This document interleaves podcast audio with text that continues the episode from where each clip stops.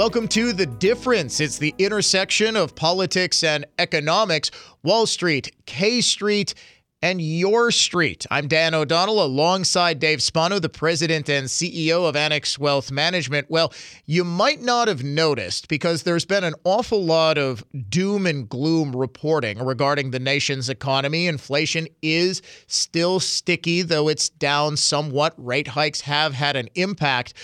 But the thing that is just soaring above the mountaintops is the NASDAQ, driven largely by the boom in AI and leading the way, of course. NVIDIA, which has had just a tremendous 2023, but also some of the uh, relatively old standbys. Dave, what do you make out of this rally? I'm sort of calling it the FOMO rally, as in people are worried now, I think, that they're missing out on getting in on the ground floor of the AI revolution. Yeah, the fear of missing out certainly is back in play. And as you pointed out, the NASDAQ is just going bonkers, up 29% in 23. It could turn out to be the best year for the NASDAQ in 40 years. You got to go all the way back to 1983. And as you pointed out, NVIDIA, Intel, AMD, all part of the AI revolution. But there are some who are saying that perhaps we are in the eye of the storm. So we were down significantly, as we all know, going back uh, throughout 2022.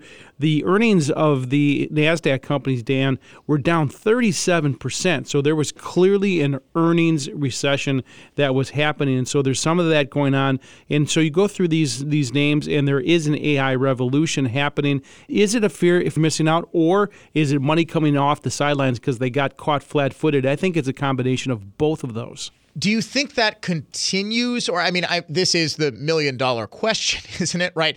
Do you think the rally continues? Do you think there is still that money sitting on the sidelines that wants to come back? Because now what you're seeing because of the high interest rates is that you can get what a four, 5% return right on a CD, are you hmm. going to see some of that money go to safer harbors, so to speak? Well, that's where they went. So they were missed. They were on the sideline, missing a big part of this rally. So a lot of that money that was sitting on the sideline, even with a higher interest rate, they're looking at this and say, should I jump back in? But it just goes to show you that you know you just can't time these markets. That you have to stay invested and make sure that you're positioned correctly. But there is this thing that is going on right now, Dan, that it could be the eye of the storm. Perhaps have a double dip earnings recession as all of the Fed's actions are intended to slow down demand, but it's both sides. It's both demand and supply. So they raised interest rates so quickly and so violently that it has to have an impact on demand. We're starting to see that. And not only that, higher interest rates mean there's supply pressure as well.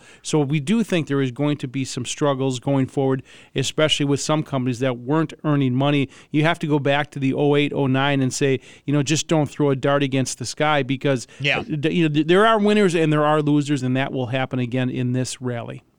Who do you think is the biggest? And I don't want you to you know start throwing darts at stocks here, but it, it is it in the infrastructure behind like the microchips and the processors and that thing uh, that sort of thing with AI, or is it in the producers of the AI itself? In other words, are you investing more in the technology or the infrastructure behind the technology? Well, you know, you've heard the story of who made money in the gold rush, and it was those right. who were selling the shovels, right? That's probably true. Again, you talk about all these chip makers. You know, what happens when they want to do all of these developments in chip companies? Well, there's real estate development, there's those that are close to water, there's restaurants that are close to those places, and right down the line. So you could see a significant development but right now, obviously, it's happening in the NVIDIAs, Intel, AMDs, the chip makers of the world, that everything is coming down the road. But it's just one more example, Dan, of where politics and economics cross because, you know, this, this government intervention that's trying to get those chip makers back. Yeah. All of this goes back to COVID. And,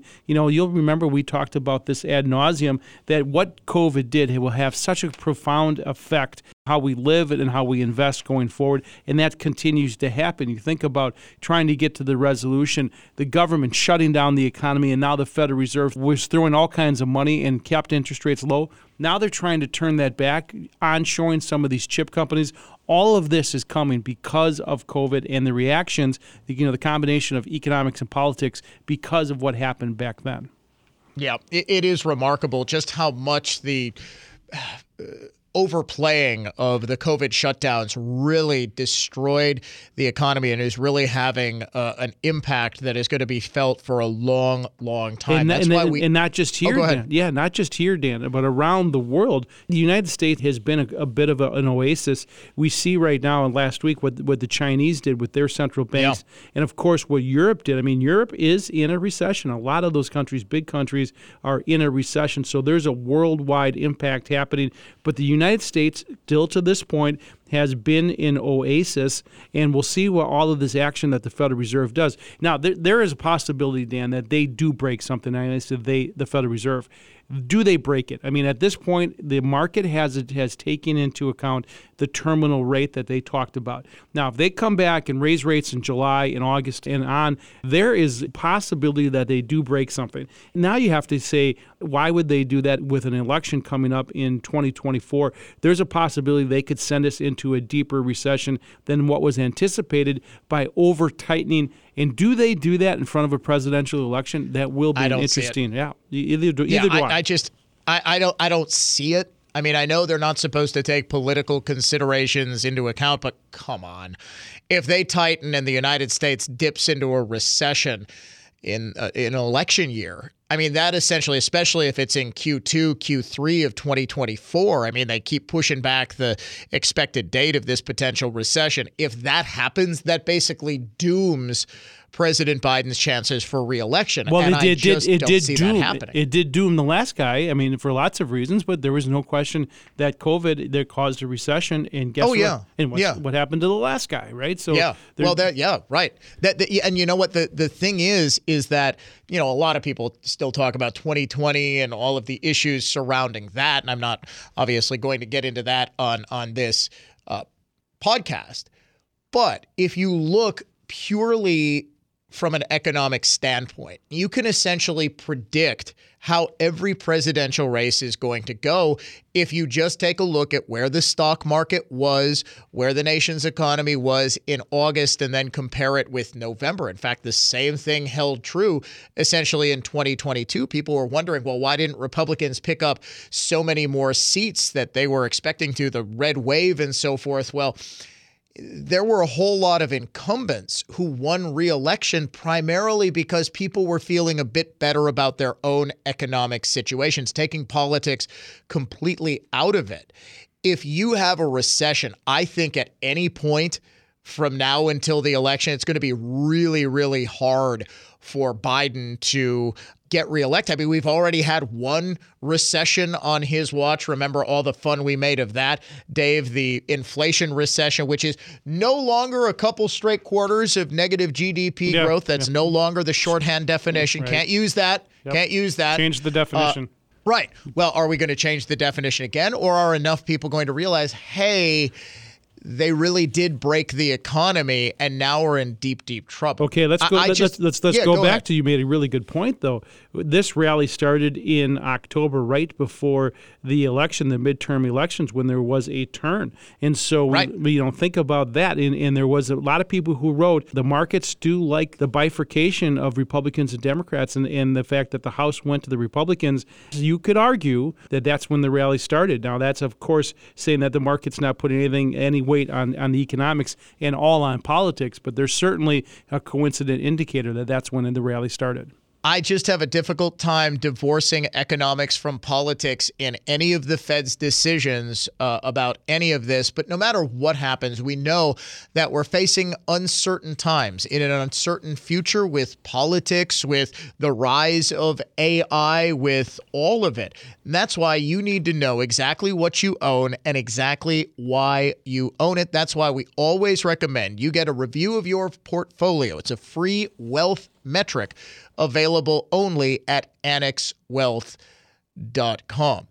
So with the AI revolution, Dave, I keep hearing people talk about and and we didn't do a podcast for the last couple of weeks because I was actually on a listener cruise to Alaska. It was a wonderful how was time. It was a great time. Oh, it's absolutely amazing. Have you ever been to Alaska? I have not. I want to do it. I would uh, absolute bucket list. It is unparalleled, indescribable beauty. I mean, it was just uh, an amazing, especially if you like nature. It was just an amazing trip, uh, just an amazing time. But one of the questions that I got. You know, I do these question and answer sessions mm-hmm. with listeners, just kind of informally talking to people.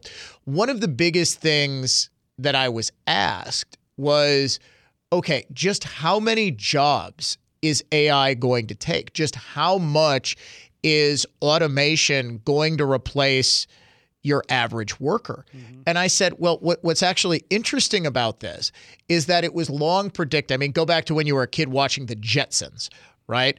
What was long predicted? That the, the more blue collar type jobs, Rosie the maid, for example, that those types of jobs would be replaced by machines. What we're learning now is that through artificial intelligence, it's it's way more difficult to build a robot plumber than it is to tell an AI, "Hey, AI, write me a few thousand lines of code." Mm-hmm. So the question I had, Dave, that that was constantly posed to me was just how much is AI going to disrupt the workforce. In other words, how many people are going to suddenly find themselves out of work when their job is outsourced not to China or India, but to a non human? And I said, honestly, I think the, the total is going to be in the millions, if not tens of millions. And, and I think it's going to happen a lot sooner than people think. And, and, and I, there will be winners and losers. And those people who are getting displaced, like anything, are going to have to find a new skill.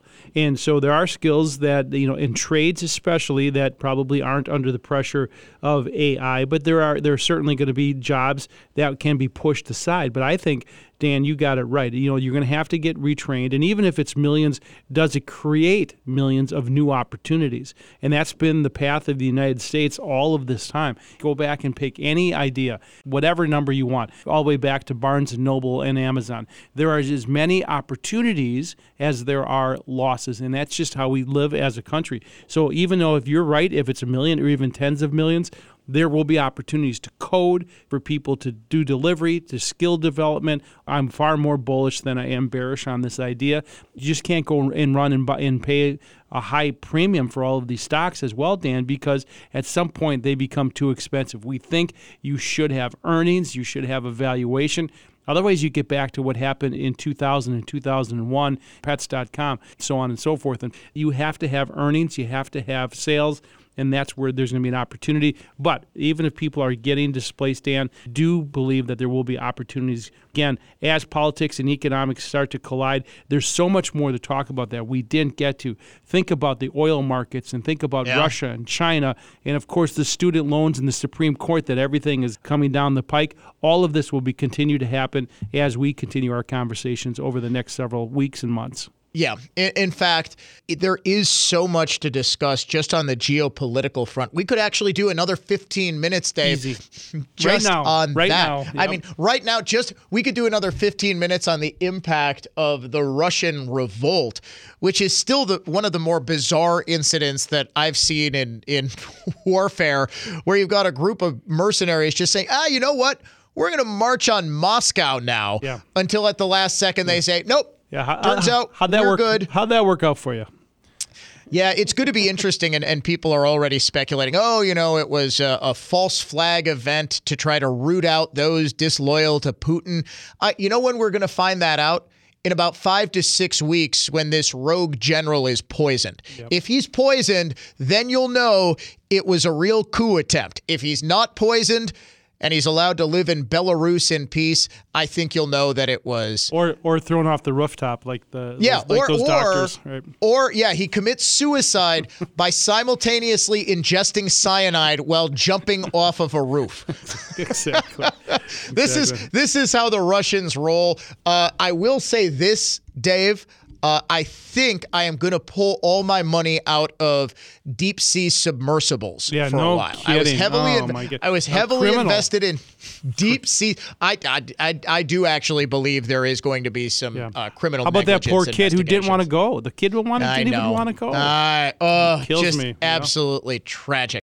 However, we will have to leave it there unless you really want to do a whole other podcast just on the news of the day, which would be fun. We, however, talk about how that news intersects with the world of finance and how it impacts you. For Dave Spano, I'm Dan O'Donnell. Thanks so much for listening to this week's edition of The Difference.